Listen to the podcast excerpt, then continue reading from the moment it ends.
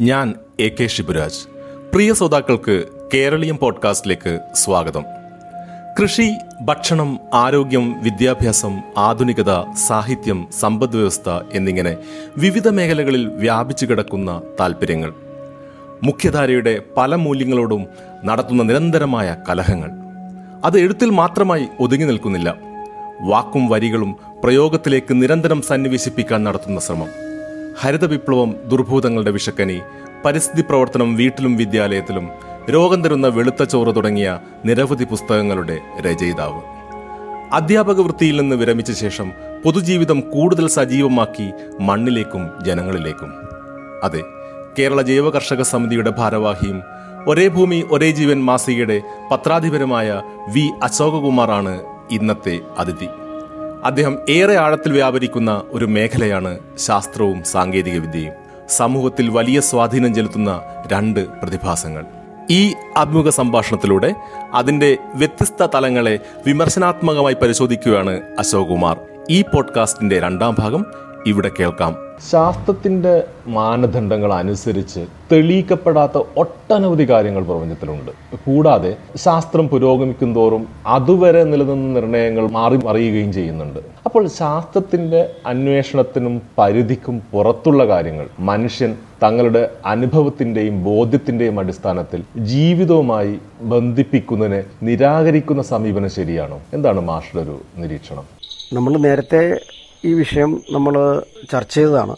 അതായത് നാട്ടുവിജ്ഞാനം എന്ത് നാട്ടുവിജ്ഞാനവും ആധുനിക ശാസ്ത്രവും തമ്മിലുള്ള ബന്ധമെന്ത് എന്ന ആ ഒരു ചോദ്യം ചർച്ച ചെയ്തപ്പോൾ ഈ കാര്യങ്ങൾ വന്നിട്ടുണ്ട്. അതായത് നമ്മുടെ നാട്ടുവിജ്ഞാനങ്ങളുടെ എല്ലാം പ്രത്യേകത അവയിൽ മനുഷ്യന്റെ അനുഭവം അനുഭവവും നൈപുണ്യവും സ്കില്ലും അതിവിദഗ്ധമായി സമ്മേളിച്ചിരിക്കുന്നു എന്നുള്ളതാണ്. നമ്മളൊരു നാട്ടിലെ ഒരു ആശാരിയുടെ ഒരു തച്ചു ശാസ്ത്ര വിദഗ്ധന്റെ കഴിവുകൾ നോക്കിയാൽ നമുക്കത് കാണാൻ പറ്റും. ചെറുപ്പം മുതലേ അയാൾ അയാളുടെ അച്ഛന്റെ പെരിന്തച്ഛന്റെ കൂടെ നടന്നുകൊണ്ട് മകൻ ഈ കഴിവുകൾ ആർജിച്ചെടുക്കുകയാണ്. അപ്പോൾ അവന്റെ ഒരു സുദീർഘമായ ഒരു അനുഭവ പാരമ്പര്യമുണ്ട്. ഒന്ന്. മറ്റൊന്ന് അതിലൂടെ കിട്ടുന്നൊരു നൈപുണ്യമുണ്ട്. അപ്പോൾ ഇതിൽ അറിവും സമ്മേളിക്കുന്നുണ്ട്. അതുപോലെ തന്നെ പ്രായോഗിക വിജ്ഞാനവും സമ്മേളിക്കുന്നുണ്ട്.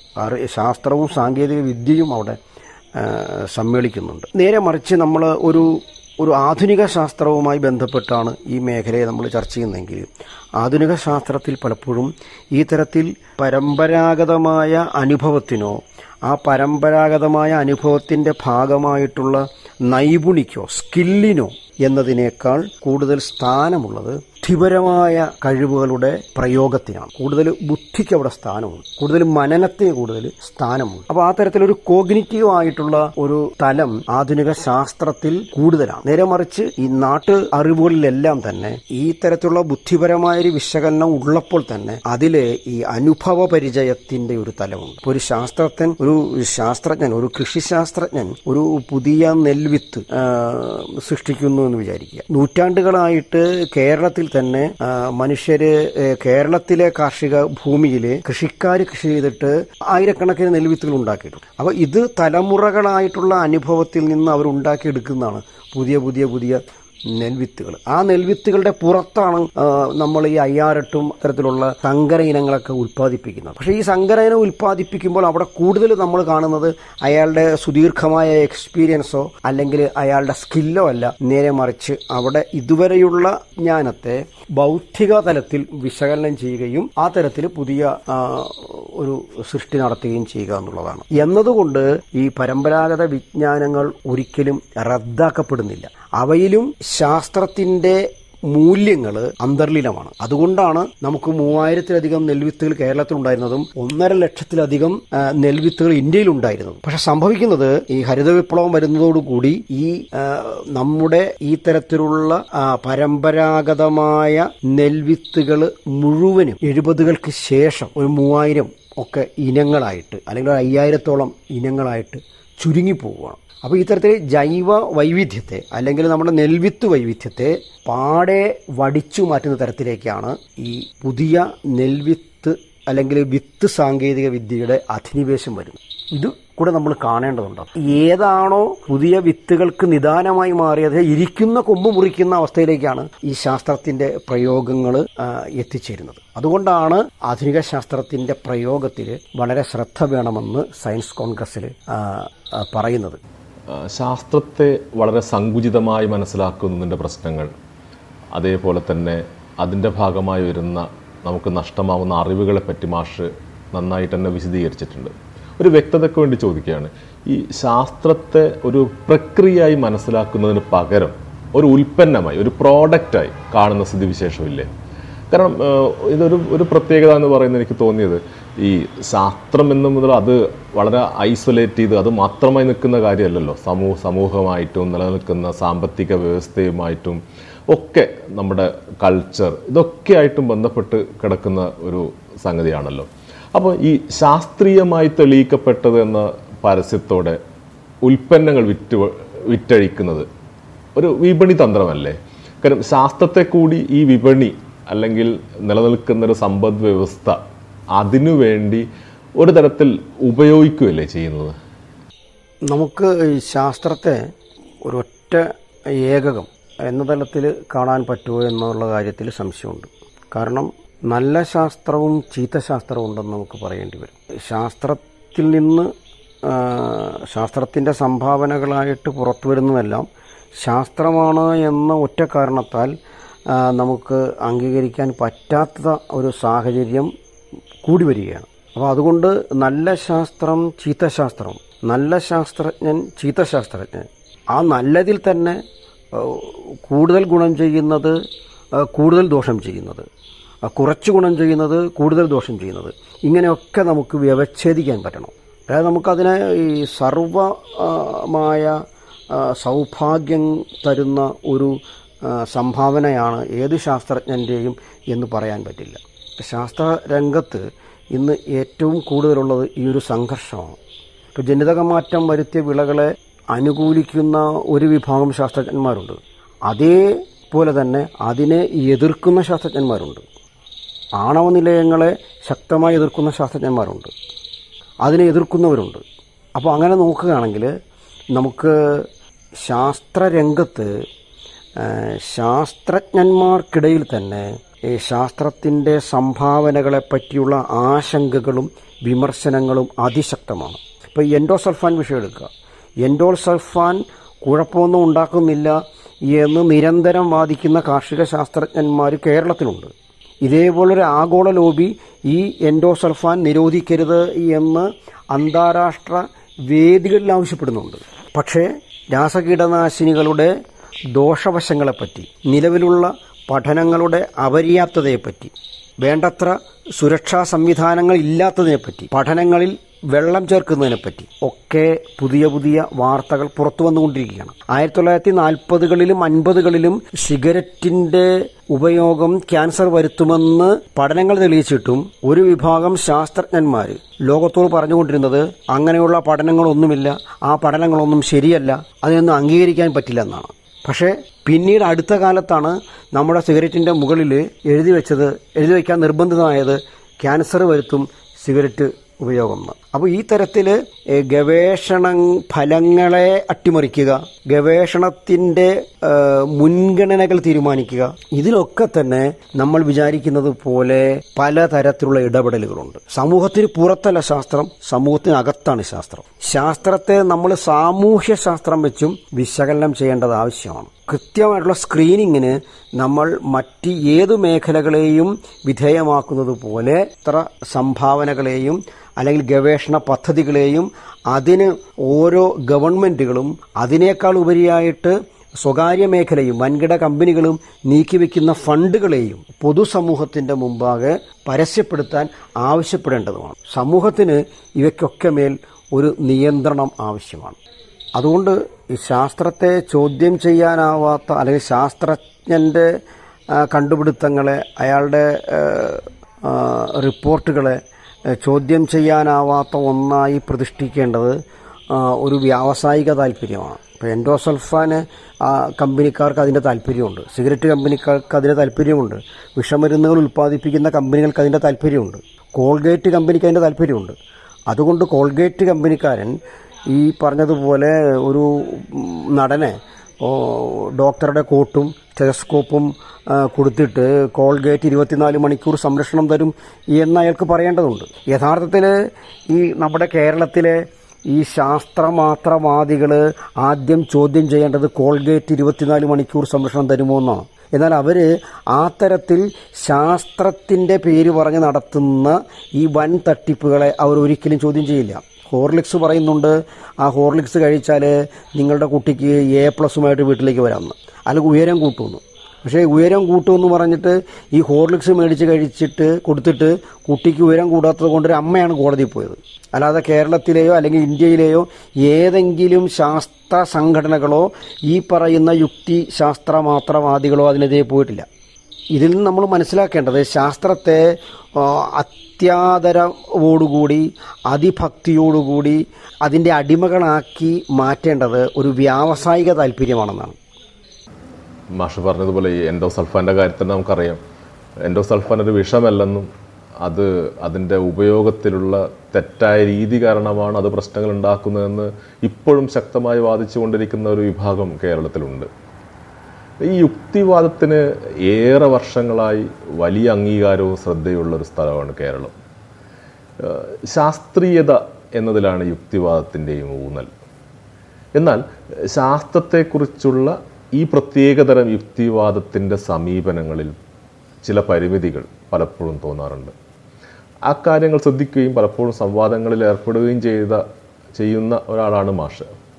അതിനൊന്നും കൂടി ഒന്ന് വിശദീകരിക്കാമോ കേരളത്തിന്റെ പശ്ചാത്തലത്തിൽ ഈ ഒരു യുക്തിവാദവും ശാസ്ത്രവും ഇതെങ്ങനെയാണ്? ഒരു പക്ഷേ സാധാരണ ജനങ്ങൾക്കിടയിൽ ഒരുപാട് പ്രശ്നങ്ങൾ സൃഷ്ടിക്കുന്നത് അല്ലെങ്കിൽ എങ്ങനെയാണ് അവരെ കൺഫ്യൂഷനിലേക്ക് ആക്കുന്നതെന്ന് മാഷ് പറയാമോ?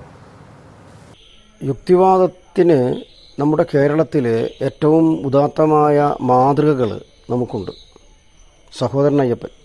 സഹോദരൻ അയ്യപ്പൻ ശ്രീനാരായണ ഗുരുവുമായിട്ട് ഏറ്റവും അടുപ്പമുണ്ടായിരുന്ന ഒരു വ്യക്തിയാണ്.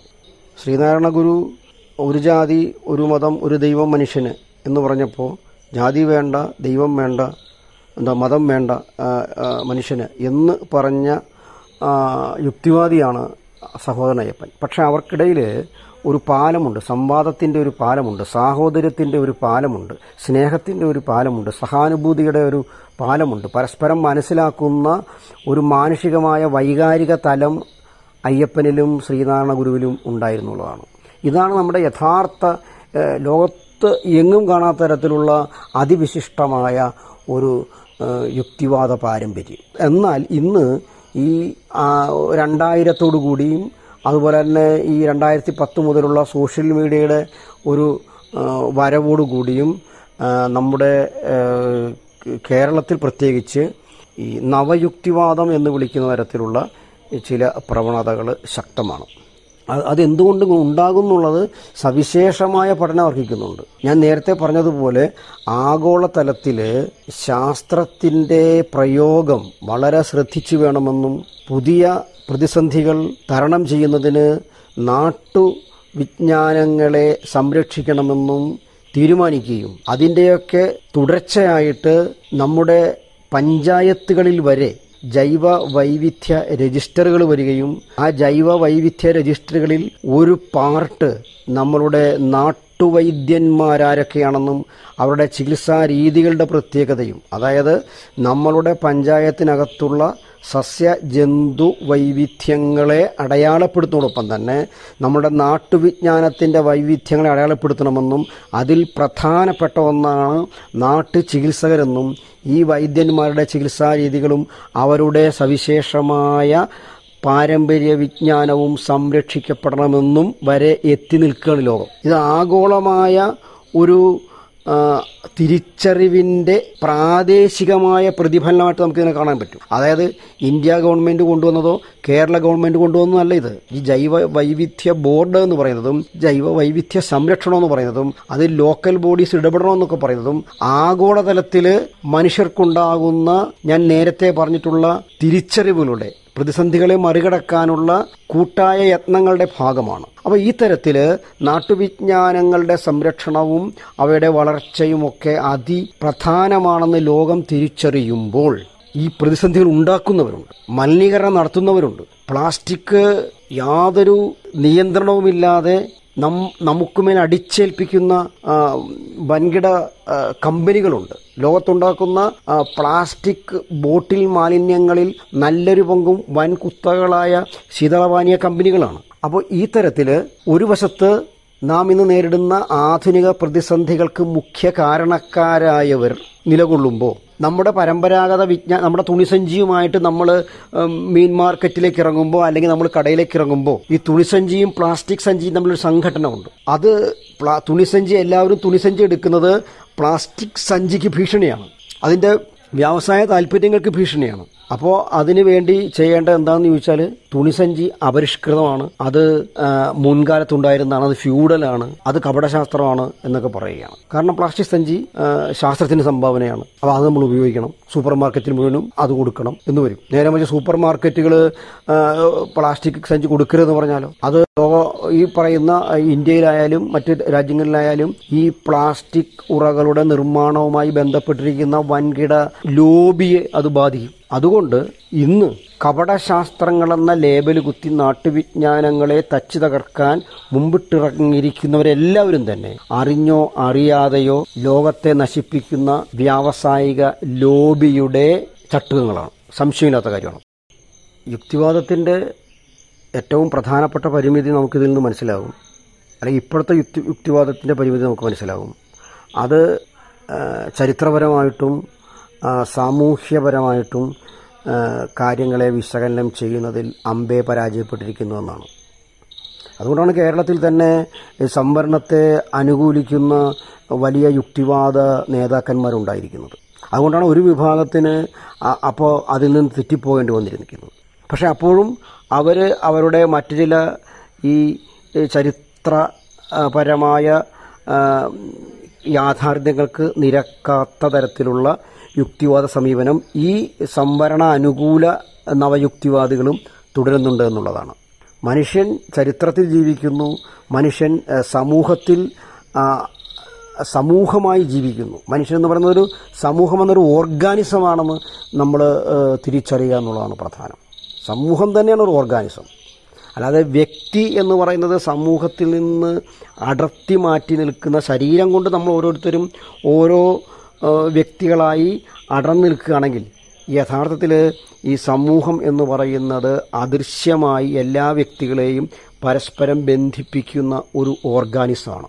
ആ തരത്തിൽ സമൂഹത്തെയും വ്യക്തിയെയും വ്യതിരിക്തമായി നമുക്ക് കാണാതിരിക്കുക. രണ്ടിനെയും ഒന്നായി കാണുവാനും എന്നാൽ രണ്ടിനെയും വേർതിരിച്ച് മനസ്സിലാക്കാനുമുള്ള ഒരു തിരിച്ചറിവിൽ നിന്നാണ് യുക്തിവാദത്തിന്റെ പരിമിതികളെ നമുക്ക് മറികടക്കാൻ കഴിയുക. കാരണം വ്യക്തി എന്ന് പറയുന്നത് ഏതെങ്കിലും സാമൂഹ്യ താല്പര്യങ്ങളുടെ പ്രതിഫലനങ്ങളായിരിക്കും അയാളിൽ നിന്ന് വരുന്നത്. എന്റെ ജാതിയുടെയോ എന്റെ മതത്തിന്റെയോ എന്റെ നാടിന്റെയോ എന്റെ രാഷ്ട്രീയ പാർട്ടിയുടെയോ ഞാൻ പ്രതിദാനം ചെയ്യുന്ന മറ്റേതെങ്കിലും സംസ്കാരത്തിന്റെയോ ഒരു റെപ്രസെന്റേഷനായിരിക്കും ഇതിൽ നിന്ന് വരുന്നത്.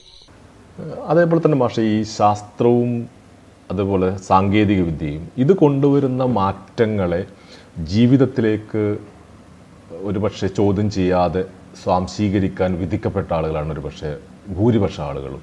അതിനോടൊരു അതിനെ മനസ്സിലാക്കാനോ അല്ലെങ്കിൽ അതിനെ അതിനെ ഒരു കുറച്ചും കൂടി ക്രിട്ടിക്കലായിട്ട് അതിനെ ജീവിതത്തിലേക്ക് എടുക്കാനോ ഒരുപക്ഷെ സാധാരണ മനുഷ്യന് പലപ്പോഴും കഴിയണമെന്നില്ല. മാത്രമല്ല ഇതിന്റെയൊക്കെ അകം അകത്ത് നടക്കുന്ന പല കാര്യങ്ങളും പുറത്തു വരാറുമില്ല. പലപ്പോഴും മാധ്യമങ്ങൾ പോലും അത്തരം കാര്യങ്ങളിൽ വേണ്ടത്ര ശ്രദ്ധ കൊടുക്കാറോ പ്രാധാന്യം കൊടുക്കാറോ ഇല്ല. ഈ ശാസ്ത്ര ഗവേഷണം ഒരുപക്ഷെ നമ്മുടെ പ്രേക്ഷ നമ്മുടെ ശ്രോതാക്കൾക്ക് വേണ്ട ഒരുപക്ഷെ വളരെ പ്രയോജനമായ ഒരു കാര്യമായിരിക്കും. ഈ ശാസ്ത്ര ഗവേഷണം എത്രമാത്രം സ്വതന്ത്രമായ വ്യവ- വ്യവഹാരമാണ്? ഈ ഗവേഷണ മേഖലകളിലും അതുപോലെ തന്നെ വിഷയങ്ങളുടെ തെരഞ്ഞെടുപ്പിലും നിഷ്പക്ഷമായിട്ടാണോ ഇത് നടക്കുന്നത്? ഒരു ന്യൂട്രലായി നടക്കുന്ന പ്രക്രിയയാണോ? ഒന്ന് വിശദീകരിക്കാമോ? കോർപ്പറേറ്റുകൾ അവരുടെ ലാഭത്തിന് വേണ്ടി ലോകത്തെ മൊത്തം ഒരു വരിഞ്ഞു മുറുക്കിക്കൊണ്ടിരിക്കുന്ന ഈ കാലത്ത് അവർ ഫണ്ട് ചെയ്യുന്ന. ഇപ്പോൾ ഓക്സ്ഫോർഡ് യൂണിവേഴ്സിറ്റിക്ക് ഈ വാക്സിൻ ഉണ്ടാക്കാൻ വേണ്ടി ഫണ്ട് ചെയ്യുന്നത് വലിയ കമ്പനികളാണ്. യൂണിവേഴ്സിറ്റികളുടെ ഗവേഷണ പദ്ധതികളിൽ പോലും സർക്കാർ സാമ്പത്തിക സഹായങ്ങൾ പിന്മാറിക്കഴിഞ്ഞിരിക്കുകയാണ് ആ ഭാഗത്തേക്ക് കോർപ്പറേറ്റുകളാണ് വരുന്നത്. ഡബ്ല്യു എച്ച് ഒക്കെ ഏറ്റവും കൂടുതൽ ഫണ്ട് കൊടുക്കുന്നത് ബിൽഗേറ്റ്സ് ആണ്. അപ്പോൾ അങ്ങനെ ഒരു ലോകത്ത് ഗവേഷണങ്ങൾ ആരുടെ താല്പര്യങ്ങളെയാണ് സംരക്ഷിക്കുക എന്നുള്ളത് ചോദിക്കേണ്ടതാണിപ്പോൾ. സാമുവൽ എപ്സ്റ്റീൻ എഴുതിയൊരു പുസ്തകമുണ്ട്. ദി കോർപ്പറേറ്റ് ക്രൈം എന്നുള്ളത്. അതിലെങ്ങനെയാണ് അപകടകരമായ രാസപദാർത്ഥങ്ങൾ നമ്മളുടെ ശരീരത്തിലേക്ക് എത്തുന്നതിൽ ശാസ്ത്ര ഗവേഷണങ്ങളെ വളച്ചൊടിക്കുന്നതെന്ന്. ആരൊക്കെ ചേർന്ന്? കമ്പനികളും അവരുടെ ശാസ്ത്രജ്ഞന്മാരും ഇതിന് അംഗീകാരം കൊടുക്കേണ്ട സർക്കാർ ശാസ്ത്രജ്ഞന്മാരും കൂട്ടുചേർന്നുകൊണ്ട് പുറത്തു കൊണ്ടുവന്നിട്ടുണ്ട് ഇപ്പോൾ ലോകത്ത് ഏറ്റവും കൂടുതൽ ഉപയോഗിക്കുന്ന മൊൺസാൻഡോ നിർമ്മിച്ചിട്ടുള്ള ഗ്ലൈഫോസെറ്റ് റൗണ്ടപ്പ് എന്ന പേരിൽ ഇറങ്ങുന്ന കളനാശിനി സുരക്ഷിതമാണ് എന്നാണ് ഇതുവരെ പറഞ്ഞുകൊണ്ടിരുന്നത്. പക്ഷേ അമേരിക്കൻ കോടതിയിൽ സുദീർഘമായിട്ടുള്ള തെളിവുകൾ നിരത്തി ശാസ്ത്ര സമൂഹവും കർഷകരും ഗ്ലൈഫോസിറ്റിന്റെ ഇരകളും ചേർന്ന് നടത്തിയ വലിയ കോടതി വ്യവഹാരത്തിൽ ഗ്ലൈഫോസൈറ്റ് ക്യാൻസർ ഉണ്ടാക്കുമെന്ന് സമ്മതിക്കേണ്ടി വരികയും നഷ്ടപരിഹാരം ഇരകൾക്ക് കോടികൾ കൊടുക്കേണ്ടി വരികയും ചെയ്തിരിക്കുകയാണ്. പക്ഷേ ഇതേ ഗ്ലൈഫോസിറ്റിനാണ് അമേരിക്കയിൽ എഫ് ഡി എ അല്ലെങ്കിൽ അവിടുത്തെ എൻവയോൺമെന്റൽ പ്രൊട്ടക്ഷൻ ഏജൻസി അപകടകരമല്ല എന്ന് പറഞ്ഞുകൊണ്ട് മൊൺസാൻഡോയും ശാസ്ത്രജ്ഞന്മാരുമായി ചേർന്നുകൊണ്ട് ലോകം മൊത്തം എഫ് ഡി എ അംഗീകരിച്ചു കഴിഞ്ഞാൽ പിന്നെ ലോകം മൊത്തം അംഗീകരിക്കും. നമ്മുടെ കുട്ടനാട്ടിലും ഈ കളനാശിനി പായൽ കളയാൻ വേണ്ടി തളിക്കുന്നുണ്ട്. അവിടെ നിന്ന് ധാരാളം ക്യാൻസർ കേസുകളും റിപ്പോർട്ട് ചെയ്യപ്പെടുന്നുണ്ട്.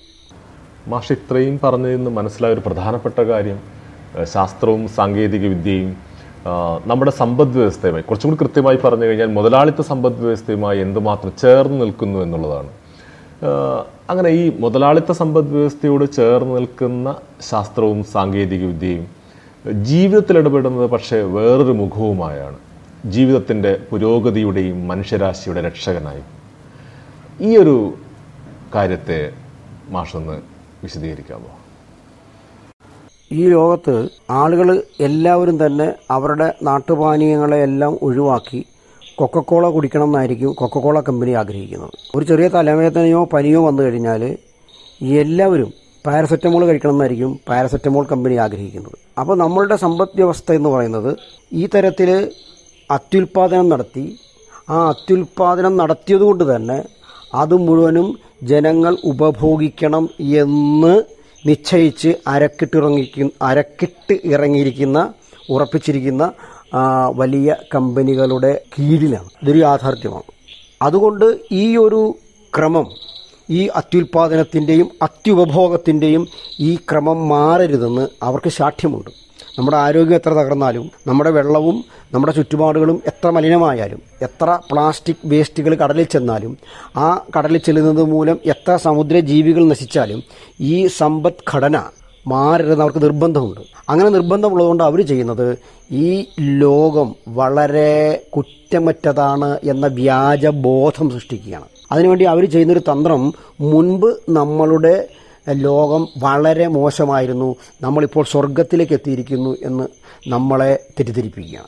തീർച്ചയായിട്ടും നമ്മൾ കുറെ സ്വർഗം നേടിയിട്ടുണ്ട്. സംശയമില്ലാത്ത കാര്യമാണ്. പക്ഷേ ഈ സ്വർഗവും നമ്മൾ നേടിയ ഈ സ്വർഗവും പുതിയ ആ സ്വർഗത്തിന്റെ പ്രതിസന്ധികൾ പുതിയ സ്വർഗത്തിലേക്ക് നമ്മൾ എത്തിയപ്പോൾ ആ സ്വർഗത്തിലേക്ക് എത്താൻ വേണ്ടി നമ്മൾ വന്ന വഴിയുടെ പ്രതിസന്ധികൾ നമ്മളെ ഇപ്പോൾ തിരിഞ്ഞു കുത്തിക്കൊണ്ടിരിക്കുകയാണ്. നമ്മൾ ഇപ്പോൾ അനുഭവിച്ചുകൊണ്ടിരിക്കുകയാണ്. അതിനെ നമ്മൾ ചോദ്യം ചെയ്യുമ്പോൾ ഈ ലോ ഈ ക്രമത്തെ നമ്മൾ മാറ്റാൻ വേണ്ടി ശ്രമിക്കുമ്പോൾ ഈ വിപത്തുകളെ ഒഴിവാക്കാൻ നമ്മൾ ശ്രമിക്കുമ്പോൾ അവർ ചെയ്യുന്നത് ഇത് കുറ്റമറ്റതാണ് ഇനി ഇത് മാറേണ്ടതില്ല എന്ന് വരുത്തുകയാണ്. അതുകൊണ്ട് നമുക്ക് ചെയ്യാനുള്ളത് ശാസ്ത്രത്തിന്റെ സംഭാവനകളെയെല്ലാം അംഗീകരിക്കുമ്പോൾ തന്നെ നമ്മുടെ ഈ പുതുയുഗം നിർമ്മിച്ച വിപത്തുകളെ വിമർശനാത്മകമായി സമീപിക്കുകയും അവയെ മാറ്റി തീർക്കുകയും ചെയ്യുക എന്നുള്ളതാണ്. അത് ലോകത്തിന്റെ മൊത്തം നിലനിൽപ്പിന്റെ ഭാഗ്യമാണ്. നേരെ മറിച്ച് കൊക്കക്കോള കമ്പനിക്ക് നമ്മളെല്ലാവരും കോള കുടിച്ച് നമ്മുടെ കിഡ്നി പോകുന്നതോ ആ കോളയുടെ കുപ്പി ലോകം മൊത്തം നിറയുന്നതോ അവർക്ക് വിഷയമല്ല. അവർ വേണമെങ്കിൽ ഈ ചില സിനിമകളിലൊക്കെ അവസാനം വില്ലന്മാർ ഹെലികോപ്റ്ററിൽ കയറി വേറെ എങ്ങോട്ടോ പറന്നു പോകുന്നത് പോലെ അവർ വേണമെങ്കിൽ ഈ ഭൂമിയെ ഒരു മാലിന്യ കൂമ്പാരമാക്കി മാറ്റിയിട്ട് അടുത്ത ഗോളത്തിലേക്ക് അവർ ജൈത്രയാത്ര നടത്തിയെന്നിരിക്കും. പക്ഷേ മനുഷ്യർക്ക് സാധാരണ മനുഷ്യർക്ക് ഈ ഭൂമിയിൽ ജീവിക്കേണ്ടതുണ്ട് എന്നുള്ളതാണ് നമ്മൾ നേരിടുന്ന അടിയന്തരമായ ആവശ്യം. പക്ഷെ നമുക്ക് ഇതിന്റെ ഒരു അവസാന ഭാഗത്തേക്ക് പോകാൻ തോന്നുന്നു. വളരെ സുദീർഘമായ ആഴത്തിലുള്ള നിരീക്ഷണങ്ങളാണ് മാഷ് പങ്കുവച്ചത്. എനിക്കറിയാം ഈ സ്കൂളിൽ നിന്ന് മാഷ് വിരമിച്ചെങ്കിലും എഴുത്തും മറ്റ് പ്രവർത്തനങ്ങളുമായി ഒരുപാട് തിരക്കിൽ തന്നെയാണ്. അതിനിടയിലും ഇങ്ങനെ ഒരു സംഭാഷണത്തിന് കിട്ടിയത് തന്നെ നമുക്ക് വലിയൊരു കാര്യം തന്നെയാണ്.